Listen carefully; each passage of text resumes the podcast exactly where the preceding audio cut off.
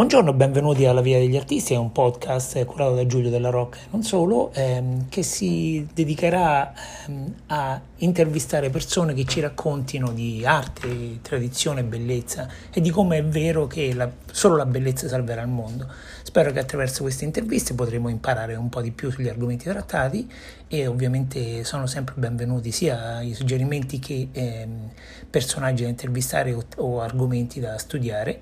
Eh, la mia email è gdrocca.yahoo.com i vostri commenti sono benvenuti e passiamo al podcast di oggi. Oggi ho l'onore di intervistare eh, nel mio podcast Aurora Montanaro, ehm, la mia collaboratrice di Via degli Artisti. Abbiamo deciso di iniziare la serie dei podcast eh, facendo in casa e spero vi faccia piacere sentire la sua storia, ancora corta, visto che è appena ventenne Detto ciò, Aurora Montanaro dalla Via degli Artisti. Buongiorno Aurora Montanaro, come stai? Giulio, mi senti? Sì. Come stai? Ah, ok, no, non ti sentivo. Bene, bene, te? Tutto bene, è una delle tante domeniche di coronavirus, purtroppo la, la vita intorno a noi è cambiata. Eh sì, tanto, direi. Raccontici com'è cambiata la tua? Eh, per me all'inizio è stata molto dura, devo dire, le prime i primi giorni proprio non me ne rendevo conto perché comunque studiavo e all'inizio era solo un bene. Poi però comunque io stavo veramente tutti i giorni a Viterbo, prendevo veramente tutti i giorni il pullman e quello che magari all'inizio poteva essere uno stress, viverlo, in realtà poi in questi giorni mi è mancato tantissimo. E quindi non nego che ci sono stati veramente momenti tipo sabato, i sabato, le domeniche, ma anche i giorni della settimana in cui stavo veramente giù di morale. E quindi o leggevo un libro, o vedevo un video, o comunque studiavo per riprendermi. Però sì, all'inizio è stata dura. Poi è subentrata la rassegnazione, adesso sto un po' lì perché stasera ci sarà di nuovo un altro decreto e dicono che dal 4 maggio a Scaglioni si potrà riuscire. Senti, presentiamo Aurora Montanaro, 20 anni, giusto? 19. 19, ancora non sei arrivata a 20. E no. Qual è il tuo segno zodiacale? Pesci, 16 marzo. E sarai ehm, eh, l'anno che viene al secondo anno di università, giusto? Sì, eh, perché ho fatto la primina. Sì. E, e la facoltà che hai scelto è? Scienze della comunicazione e tecnologie digitali a Viterbo. Hai un percorso scolastico secondo me interessante. Nel ventunesimo secolo eh, una persona che poi ovviamente si dedicherà all'informazione, informazione tecnologica, eccetera, decide di prendere il liceo classico. Perché? Sì, infatti sembra un po' opposta la scelta dell'università perché non è che c'entri molto in realtà con le materie umanistiche.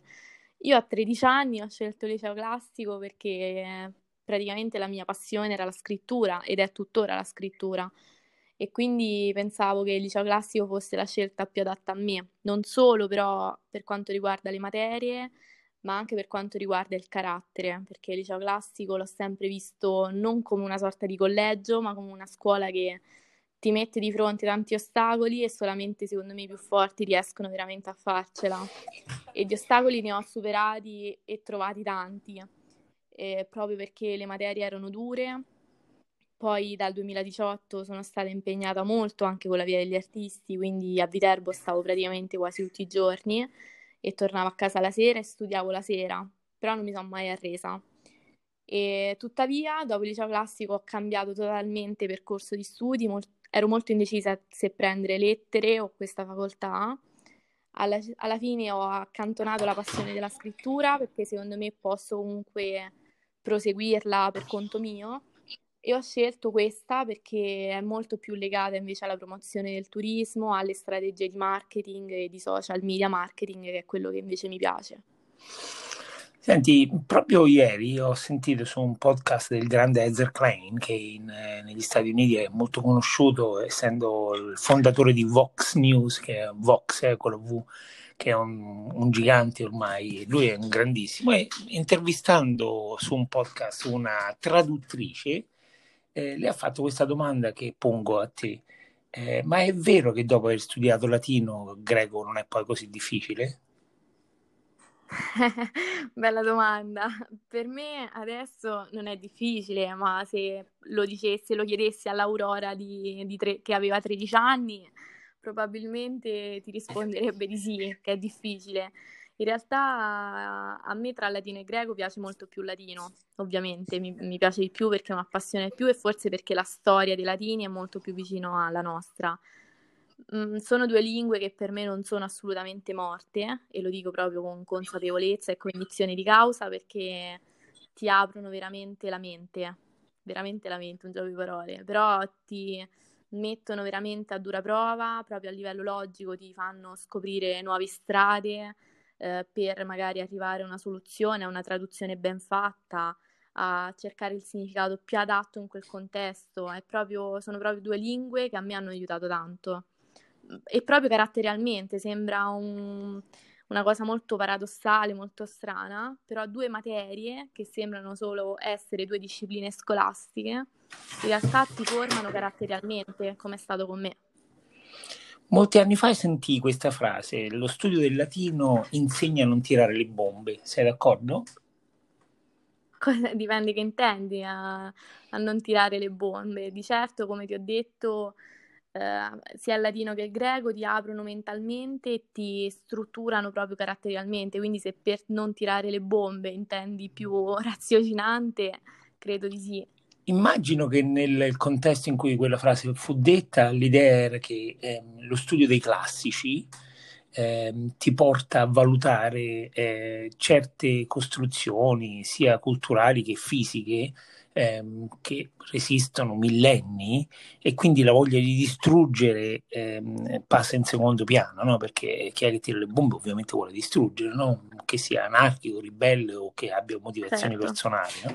Viceversa la cultura antica classica ti, ti porta a valutare, giusto? Sì, sì, ma non solo. A me, eh, per quanto riguarda invece non la grammatica, ma la letteratura, che mi appassiona e mi piace tantissimo, proprio mh, oltre che valutare, proprio ti fa capire le nostre origini, che credo mh, è proprio la cosa fondamentale, capire da dove deriviamo la nostra storia. E veramente io da quando la studio, l'ho iniziata al triennio, la letteratura sia, sia latina che greca, me ne sono veramente innamorata. Visto che parli d'amore, parliamo d'amore. Eh, siamo, siamo eh, io e te in particolare molto vicini ehm, alla eh, Via degli Artisti, eh, di cui siamo mm-hmm. entrambi fondatori, e ehm, la nostra differenza di età, io ho, ho, letteralmente tre volte la tua età, ci porta ad avere atteggiamenti, sensazioni, gusti, passioni diverse, immagino, comunque sia, le vediamo in maniera diversa. Raccontami la via degli artisti, supponendo che io non sappia niente di quello che mi, mi dirai.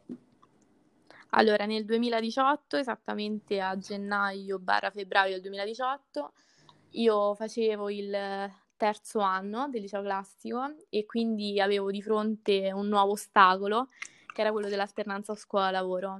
E tra i vari percorsi ne ho scelti due, uno che è stato proprio la peer education, cioè l'educazione alla pari, quindi un percorso molto più umanistico e che mi è rimasto perché comunque sicuramente mi servirà e mi è servito anche a relazionarmi con i bambini.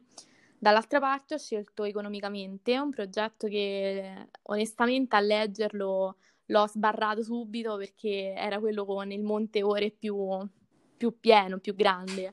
E quindi il mio desiderio ovviamente era quello di finire il prima possibile questa alternanza scuola-lavoro.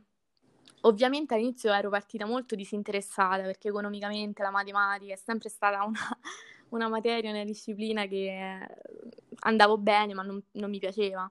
Infatti le prime lezioni molto teoriche con dei professori anche universitari molto validi eh, le, le, trascorrevo praticamente a dormire sul banco letteralmente, che non è da me, però era il pomeriggio alle tre ma mi annoiavo tantissimo.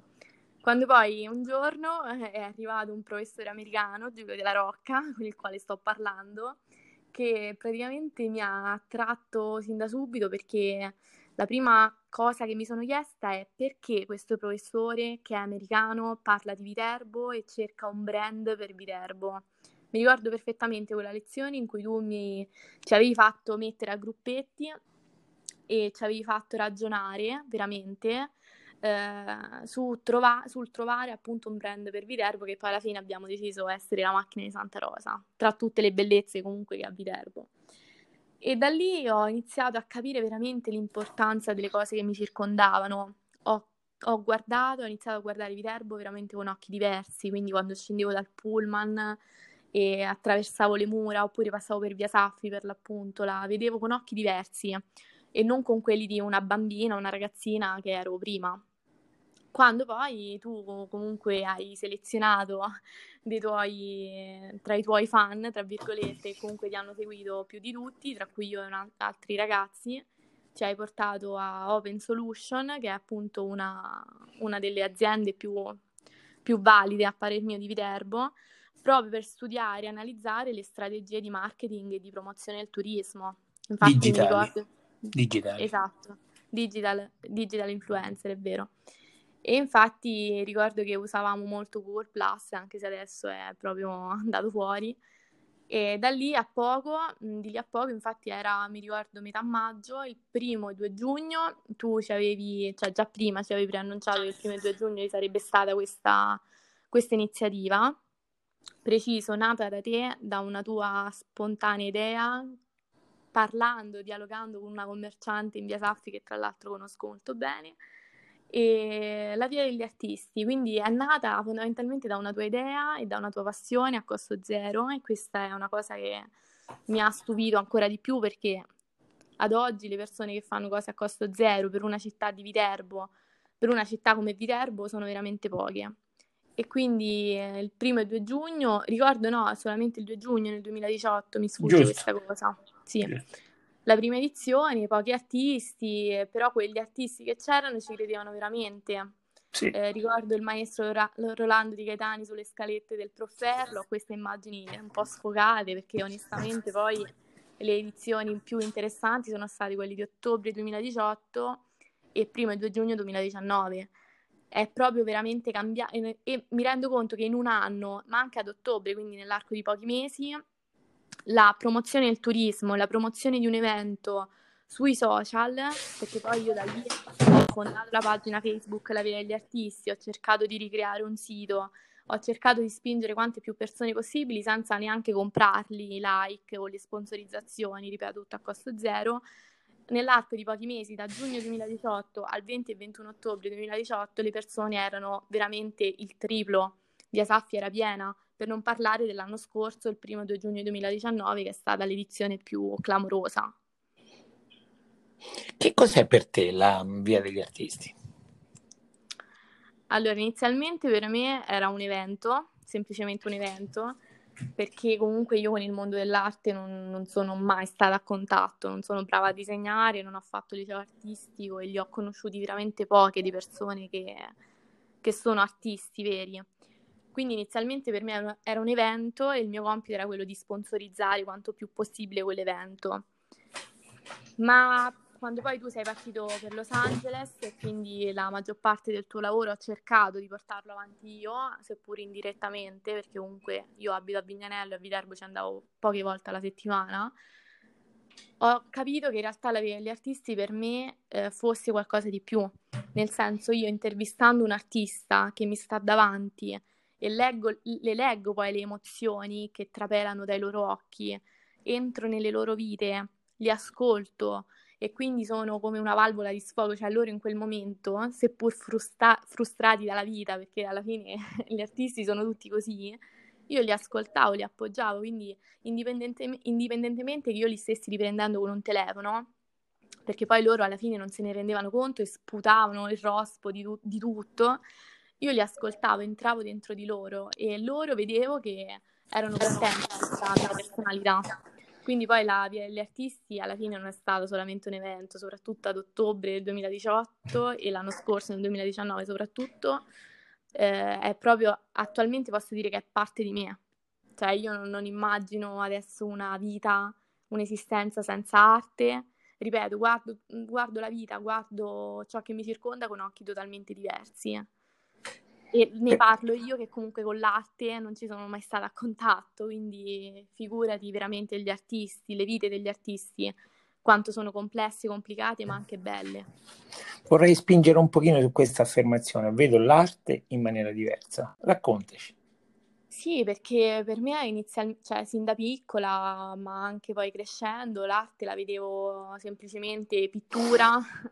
Eh, cioè, ci sono degli stereotipi sull'arte, sul liceo artistico che per me sono assolutamente sbagliati e l'ho ribadito molte volte anche ultimamente nelle interviste, ma anche con la professoressa e preside Simonetta Pachella dell'Orioli, che comunque mh, per tutti l'arte è una materia non inutile, ma che comunque non ti dà un futuro. Abbiamo questo sbagliato ma stereotipo nelle menti di tutti. E quindi il liceo artistico molte, molti tredicenni, molti quattordicenni non lo frequentano per paura che non gli dia una base per un lavoro futuro, quando magari in realtà la passione c'è. Era una cosa sbagliatissima. Anch'io la pensavo così, magari l'arte, dipingere, pitturare, adesso non ti può offrire un, un futuro, non ti, non ti, può fare auspicare un futuro eh, più comodo proprio economicamente. Però in realtà le passioni, se ci sono, vanno seguite perché i treni passano una volta sola e perché i sogni mm, si, si, devono raggiungere, cioè alla fine ci si deve buttare, ci si deve provare. Quindi per me l'arte attualmente a 19 anni dico che non è assolutamente pittura e, e basta, ma c'è proprio tutta la storia dell'arte. L'arte per me sono monumenti, l'arte è una città, è un paese, sono tradizioni, è proprio il folklore, è proprio io quando anche le feste patronali di Vignanello, quando le vedevo, ci uscivo, le vedevo solamente come un'occasione per stare con gli amici. Adesso le guardo totalmente con occhi diversi. Vedo che comunque la, le persone che organizzano quegli eventi è perché ci credono è perché vogliono far rivivere la tradizione, la storia di un paese, la vogliono rifar far vivacizzare, ce la vogliono far vivere per quei due o tre giorni che poi c'è la festa.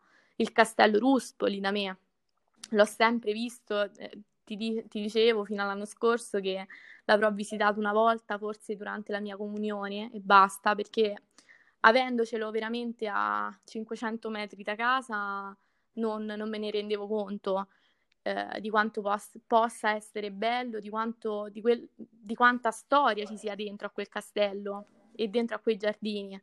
E l'anno scorso, quando ci sono stata con te, nonostante fosse il mio paese, nonostante io ci possa andare veramente tutti i giorni, tutti i fine settimana, l'ho guardato veramente stupefatta, come se fosse veramente la prima volta e come se fossi io una bambina, perché l'ho visto con gli occhi veramente stupefatti di un bambino che guarda una cosa meravigliosa. Quei giardini, la principessa che parlava e raccontava la storia dentro a quel castello, le leggende che si nascondono dentro a quel castello, ma come anche in altri monumenti de- della Tuscia, perché sono veramente tanti, mi hanno veramente appassionato. È questa l'arte, non è solamente la pittura, è tutto, cioè, siamo noi, l'arte siamo noi, è, t- è tutta la nostra storia. Visto che continui a citare la storia e eh, il castello Ruspoli, ci, ci dai eh, una piccola versione perché non so se ti ricordi, ma in seguito a, quelle, a quei video con la principessa alcuni commentarono, no? Eh, pensa che pure io che sono dedito, appassionato alla storia, all'arte, alla cultura, eccetera, non avevo idea dell'esistenza di ciò. Quindi dacci un, una breve versione della storia del castello Rusbury. Innanzitutto risale al 1500, metà, metà, del 1500, mentre i giardini sono stati fatti postumi, quindi credo a inizi 1600, le date però sono molto incerte, non me le ricordo.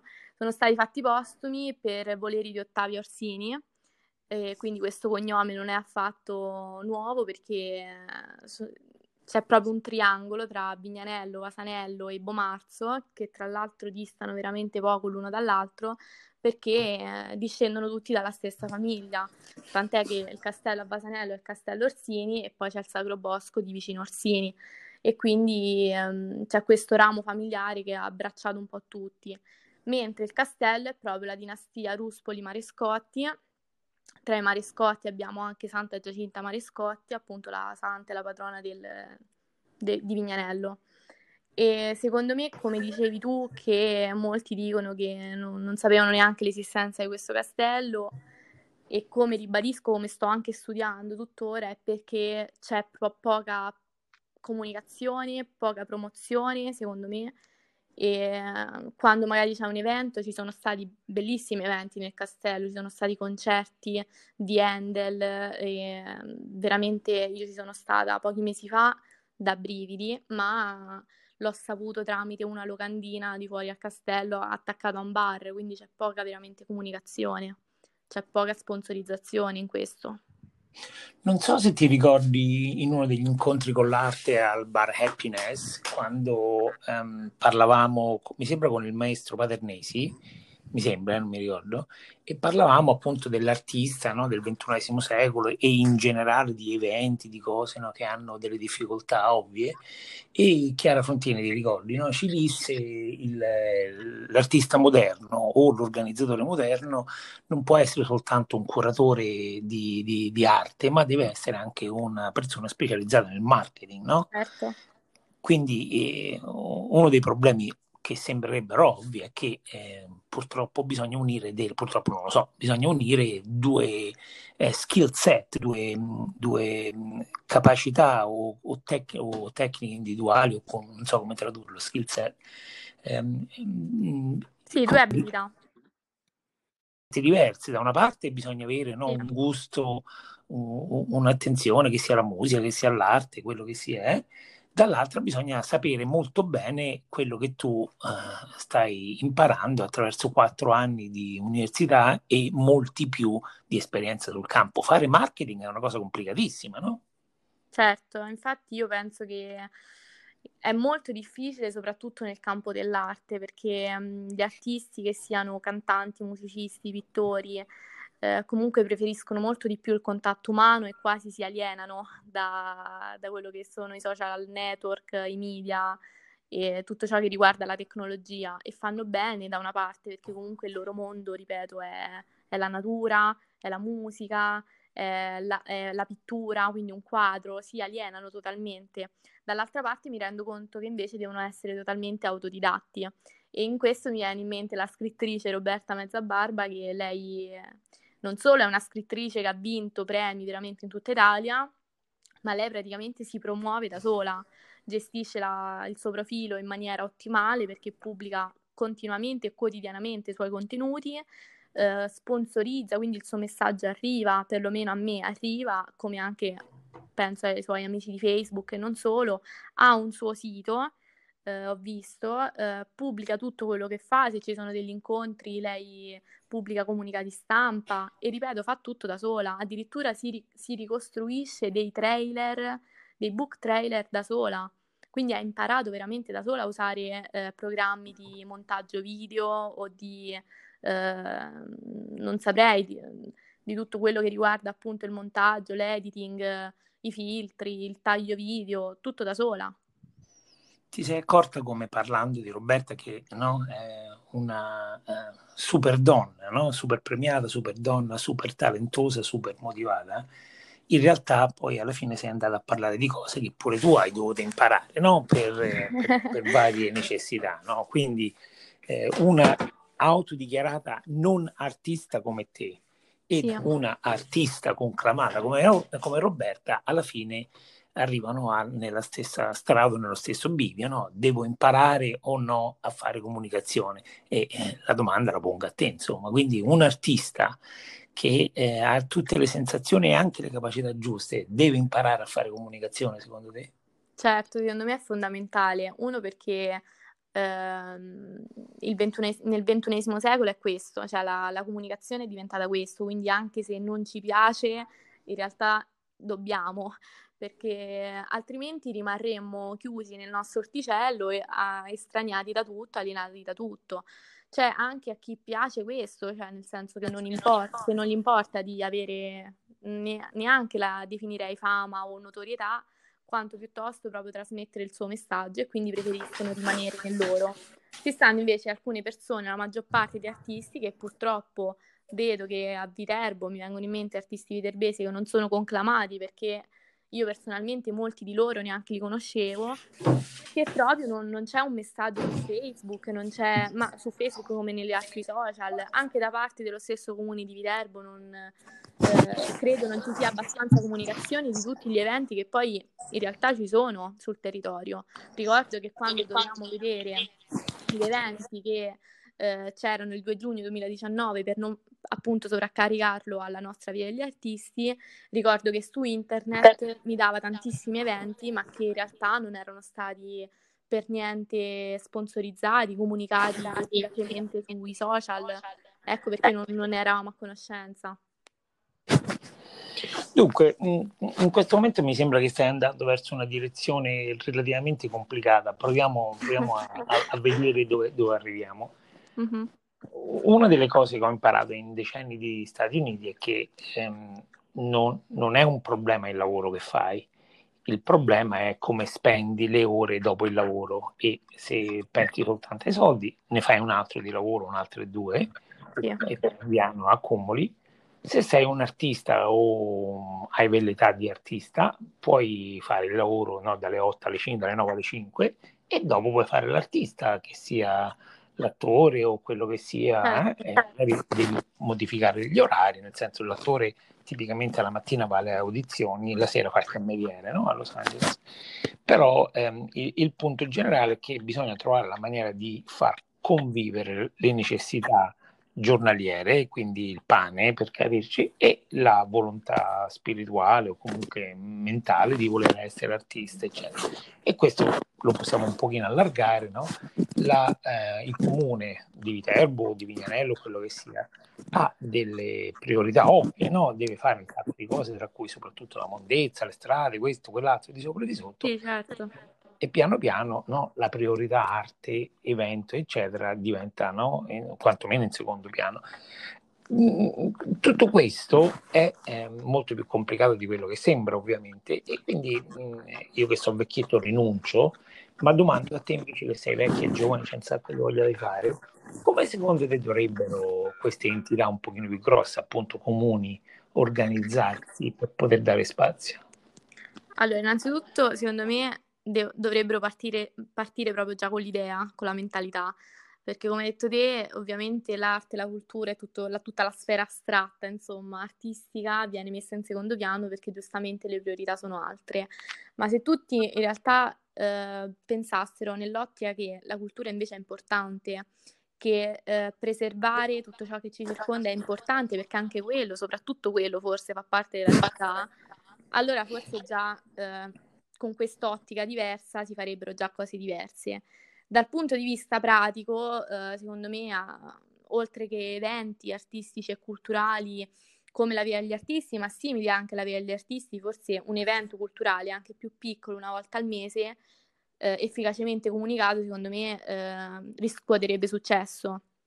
Ma non solo, presentazioni di libri che già ci sono, ma ripeto, è, il problema alla base sta alla comunicazione, perché molti eventi a Viterbo in realtà ci sono.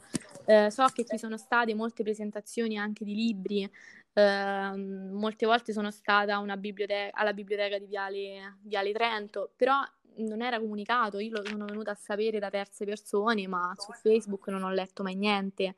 Quindi ripeto, per me, secondo me, perlomeno il problema alla base è la mentalità e questa è una cosa importante quanto in realtà difficile da cambiare perché la mentalità è radicata Ehm, non si cambia facilmente, insomma. Purtroppo dici molto bene. Eh, sì. Senti, un, un, po' di volte hai, ti sei avvicinata alla sindrome di Stendhal, no? questa, sì, eh. questa forza emotiva che ci fa perdere un attimino il controllo di fronte a un qualcosa di bellissimo, no? Sì. Ci, ci, citi i tre eventi più vicini alla sindrome di Stendhal che Aurora Montanaro ha provato? Allora, innanzitutto, eventi o monumenti? Qualsiasi evento. Quello che, quello che vuoi.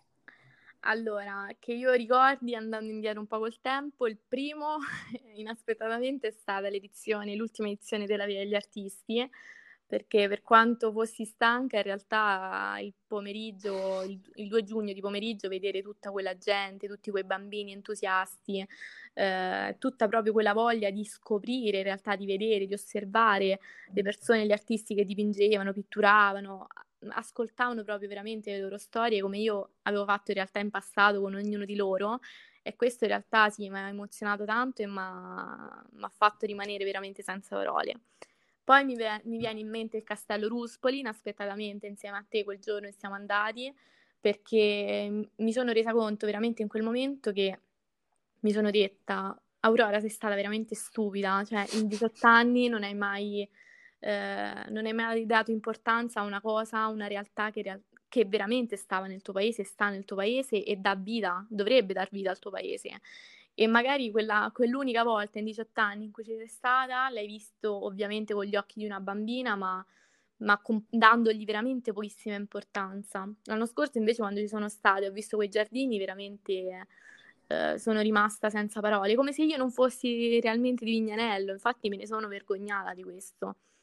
E un terzo episodio che mi viene in mente è stato, vabbè, tutte le altre realtà della Tuscia che ho visto, però c'è stato, mi ricordo, eh, quando eravamo andati insieme, c'eri sempre te e eravamo di, anche con il professor Antonio Rocca, se non sbaglio, pioveva, e ci siamo messi a osservare il palazzo di Viagno. E lui ci aveva fatto notare, se non sbaglio, se non ricordo male, tutti quei dettagli eh, che ovviamente il tempo ha deteriorato e che anche lì eh, mi sono detta ma come ti sei passata, ci passi veramente ogni giorno per andare a prendere il pullman? Non ci avevo mai fatto caso, come in realtà non ci avranno fatto caso moltissimi viterbesi, ma sono rimasta senza parole, perché mi sembrava, non mi sembrava neanche vero che stesse lì, perché veramente ci passavo ogni singolo giorno. E quindi eh, anche lì sono rimasta senza parole.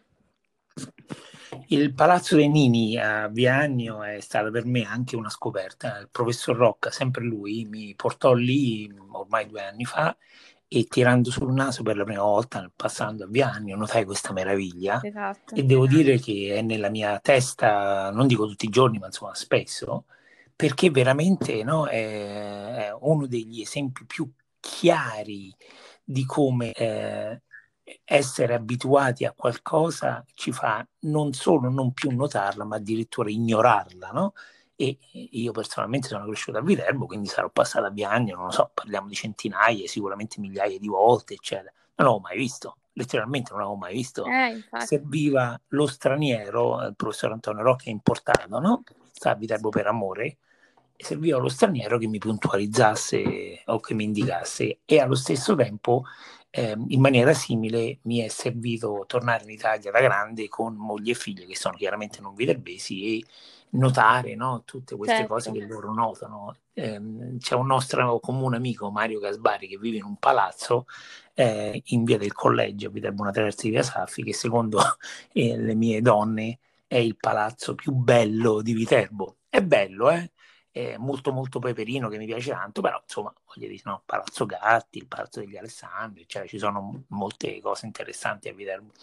E ehm, questo secondo me è una delle variabili, eh, purtroppo promozione turistica non la può fare chi si è abituato, quindi assuefatto al, al, agli oggetti, il, il che significa ci deve essere un po' di sindrome di Stendhal per poter fare promozione turistica. Certo. Sei d'accordo? Assolutamente. Come dici te, il turista vede sempre, ovviamente, con occhi diversi dai nostri e rimane stupito anche veramente dalle piccole cose. Infatti ricordo perfettamente tua moglie e tua figlia quando anche erano venute a Vignanello e loro erano rimaste veramente letteralmente a bocca aperta eh, quando erano passati ad esempio i mini facchini, i mini sbandieratori di Vignanello e per me in realtà era una cosa normalissima perché li vedo praticamente ogni anno, li sento praticamente quasi ogni giorno quando si esercitano, però in realtà la, sindrome, la sindrome di Stendhal, come dici tu, è una componente fondamentale, perché eh, il turista rimane stupito, noi non ce ne rendiamo conto di questo e continuiamo semplicemente a ignorare tutto ciò che ci circonda. Ed è sbagliato.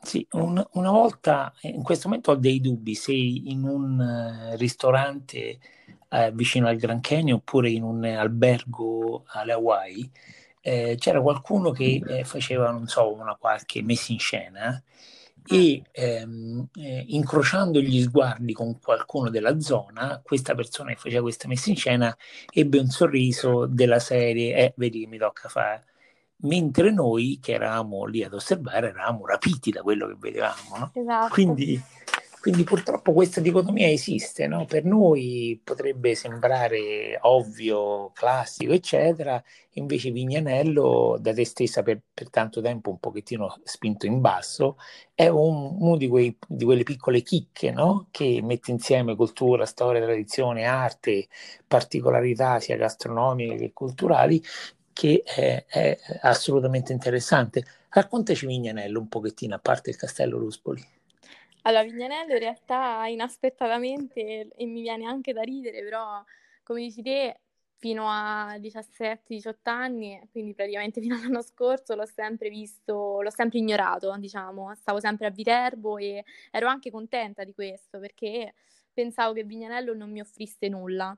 Quando in realtà invece dopo le edizioni della Via degli Artisti, dopo che ho ascoltato veramente attentamente la vita e le avventure e disavventure purtroppo anche di molti artisti, mi sono resa conto che in realtà l'arte, l'arte intesa, ripeto, non solo come pittura ma proprio come storia, eh, che ci circonda è fondamentale. Quindi adesso per me Mignanello è pieno veramente, come dici di chicche, mi vengono in mente i vicoli e sono, ci sono sia stretti, il vicolo più stretto del mondo sta a Vignanello e l'hai visto anche te, Um, sotto al castello c'è un ponte di ferro che affaccia praticamente sul Monte Cimino e al di sotto c'è tutta natura ed è bellissimo, credo che anche questo sia raro perché è un ponte di ferro molto lungo e comunque molto alto che comunque eh, sul quale possono comunque camminarci tutti perché non è proprietà del castello. E la piazza, che ovviamente è un, tipo un salotto, che conserva sì. tutti i San Pietrini storici, cioè non sono stati tolti e rimessi, sono quelli di, di allora. E è uno dei pochi paesi Vignanello che appunto conserva il lastricato di, di, San Pietrini. L'unica pecca che magari posso trovare su questa piazza, perché appunto ho più consapevolezza e quindi il mio obiettivo futuro sarà quello di promuoverlo, è proprio di magari far togliere le macchine perché sono esteticamente, a parte brutte da vedere, ma perché eh, ho, avrei proprio in mente, eh, come anche ogni altro vignalese che comunque tiene al paese, di una piazza veramente come salotto, perché di fronte c'è il castello e dall'altra parte c'è la chiesa di Santa Maria della Presentazione, che è una chiesa vasta, bellissima, intarsiata d'oro all'interno, quindi è uno spettacolo. Se veramente le macchine non ci fossero, lì in mezzo sarebbe perfetto. Senti, mentre parlavi negli ultimi 30 secondi mi è venuto in mente un uh, Aurora Sindaco nel 2044. magari, magari. Non lo escludo come opzione. Bene, abbiamo di che lavorare, ottimo. Eh, hai, eh, non hai citato un aspetto molto interessante che devo dire quando abbiamo visitato insieme a Vignanello, non me l'hai citato, però me l'hai scritto in qualche maniera. La fontana della principessa. Ah, sì, la fontana della principessa fa parte del castello, quindi ovviamente è di proprietà privata, però qua, so, praticamente al di sotto del castello ci sono i giardinetti pubblici e devo dire che anche che Vignanello ha dei giardini pubblici tra i più grandi della provincia, sono veramente belli. Alla fine, quasi alla fine dei giardinetti pubblici, mentre, proprio mentre esci, c'è una, c'è una fontana enorme che si collega alla fontana di sopra della principessa e da lì e lì dicono che praticamente molti vignalellesi si riunivano per scorgere curiosi la principessa e si faceva il bagno d'estate e, e quindi era veramente veramente uno spettacolo ineffabile.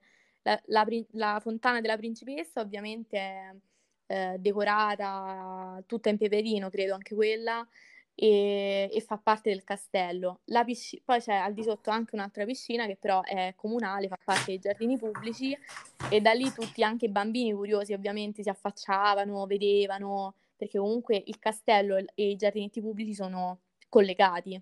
Li divide solamente la ferrovia del treno che passa e eh, li divide. Quindi i vignanellesi amavano guardare la principessa mezza nuda. Assolutamente. Tutti abbiamo quest'idea della principessa, no? Diciottenne, diciassettenne, sì, bellissima, no? Pronta ad essere mangiata con gli occhi, yeah. no? Sì. non so se è giusto pensarla così perché viviamo in un secolo in cui il maschilismo dovrebbe lasciare spazio alle donne, giustamente, no? Sono come te, come Roberta ed altri esempi, no? siete tutto, no? siete sia belle da guardare, ma anche no, belle con cui parlare, ma producete arte, conoscenza, marketing, eccetera, eccetera. Siamo, no, cioè, la versione femminile dell'uomo, no? Certo, però Queste ovviamente... Siamo, siamo, in, siamo, identici. Però prima le cose, cosa della principessa diciassettenne dentro la fontana. al castello c'erano bambini, cioè gli attuali principi, tra virgolette, erano piccoli all'epoca, perché non è che avranno 50-60 anni adesso tutti i vari cugini e componenti della famiglia. Allora erano piccoli e quindi tutti anche bambini vignanellesi entravano nel castello liberamente e ci giocavano insieme. Molte mogli addirittura di vignanellesi lavoravano per la principessa e quindi era, era totalmente una realtà diversa. C'era anche più fiducia ovviamente, eh, e quindi era, era, più vicino alla, era più vicino alla comunità, ecco. Eh, mi viene in mente adesso mentre chiacchieravi no, della decadenza ovvia no, dell'aristocrazia negli ultimi 300-400 anni. No? Immaginati 500 anni fa un, un nobile eh, veniva alla vita e cresceva in, in, in, una posizione di dominanza addirittura non solo psicologica ma eh, sui propri so- sottoposti, no? totale, no? faceva quello che voleva, non doveva mai lavorare, no? eccetera, eccetera. Adesso ti ricordi la principessa ci ha, ci ha raccontato no? che si devono dare da fare, altrimenti certo. è praticamente impossibile tenere su tutti quei meravigliosi giardini. E, e, e questo ovviamente è l'opposto della nostra vita, mia, tua, ma non solo, di, di, di moltissimi no, del nostro secolo che nascono, tra virgolette, da niente e cercano di fare qualcosa perché hanno delle passioni. No? Come, come, vedi Aurora continuare a crescere e arrivare da qualche parte? Che, che succede nel futuro? Come vedo Aurora nel futuro, onestamente non lo so. Sicuramente sono ambiziosa tantissimo, quindi eh, farò veramente il tutto per raggiungere i miei obiettivi. Per ora i miei obiettivi ovviamente sono lo studio, laurearmi e occuparmi, anche se è un ambito molto duro e difficile, però di arte anch'io e di promozione sicuramente del turismo e eh, di tutte quelle cose che mi circondano, alle quali ho dato veramente poca importanza in questi anni. Quindi spero di riscattarmi in questo. Ma che succede Aurora fra 30 anni? È una donna in carriera? Beh, fra 30 anni, farà la mamma? Tra 30 anni ne avrò 49, quindi spero che la mia carriera sia già iniziata e stia maturando, però ovviamente certo vorrò senza dubbio una famiglia, è ovvio, è il desiderio di ogni persona, credo. Non lo so.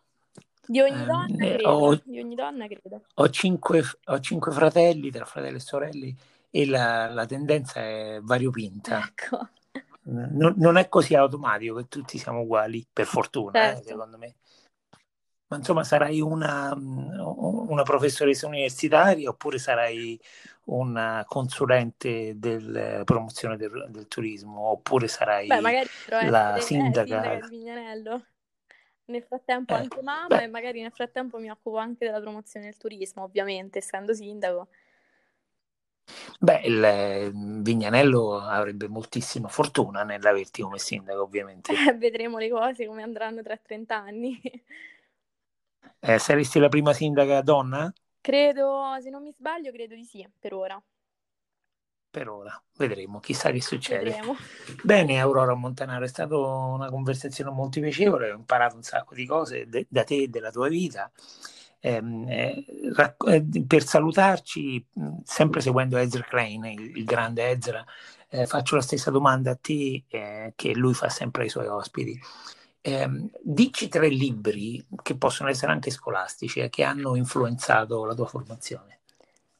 Allora, che hanno influenzato la mia formazione? Innanzitutto le lettere ad Lucilium di Seneca, perché lì non sono in latino, ovviamente c'è la traduzione, ma c'è una filosofia dietro allucinante e ti fa capire veramente, la, secondo me, la morale della, della, vita. Ripeto, la letteratura latina va studiata e secondo me deve essere materia anche per le altre scuole che non sia il liceo classico.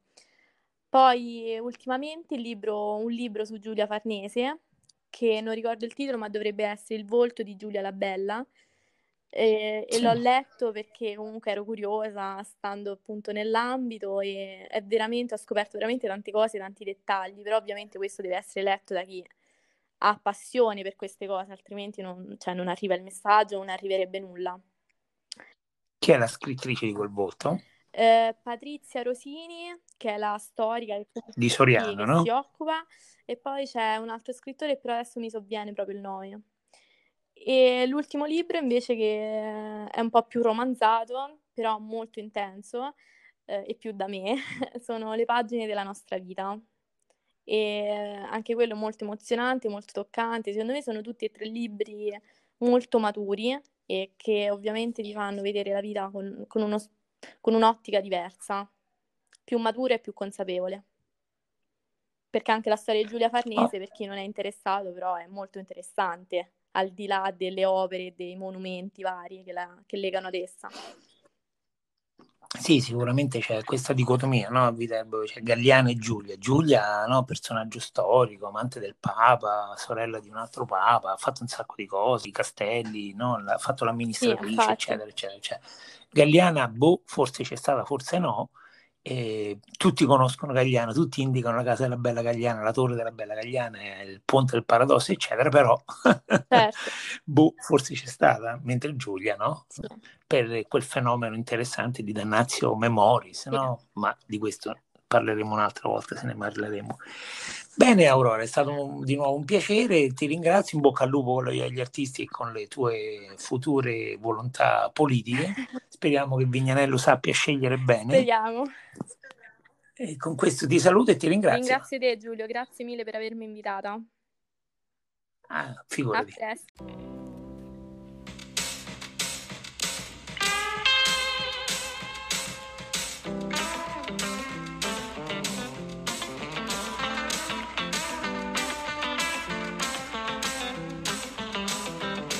Giorno giusto per pulire, non ti distrarre sta ma senti, fa sparirci che cartaccia, fa felice la caterinaccia. In a scale from 1 to 10, can you be terrible? Yes I am, I don't even know why, you make it dirty to the sky. Sigarette poi pacchetti, carta del cappuccino, non leggita per terra, butta nel cestino che pulì e spazza eppure ramazza l'amore e non voglio ricordare e sbaglio sì ti cerco ma aiutami a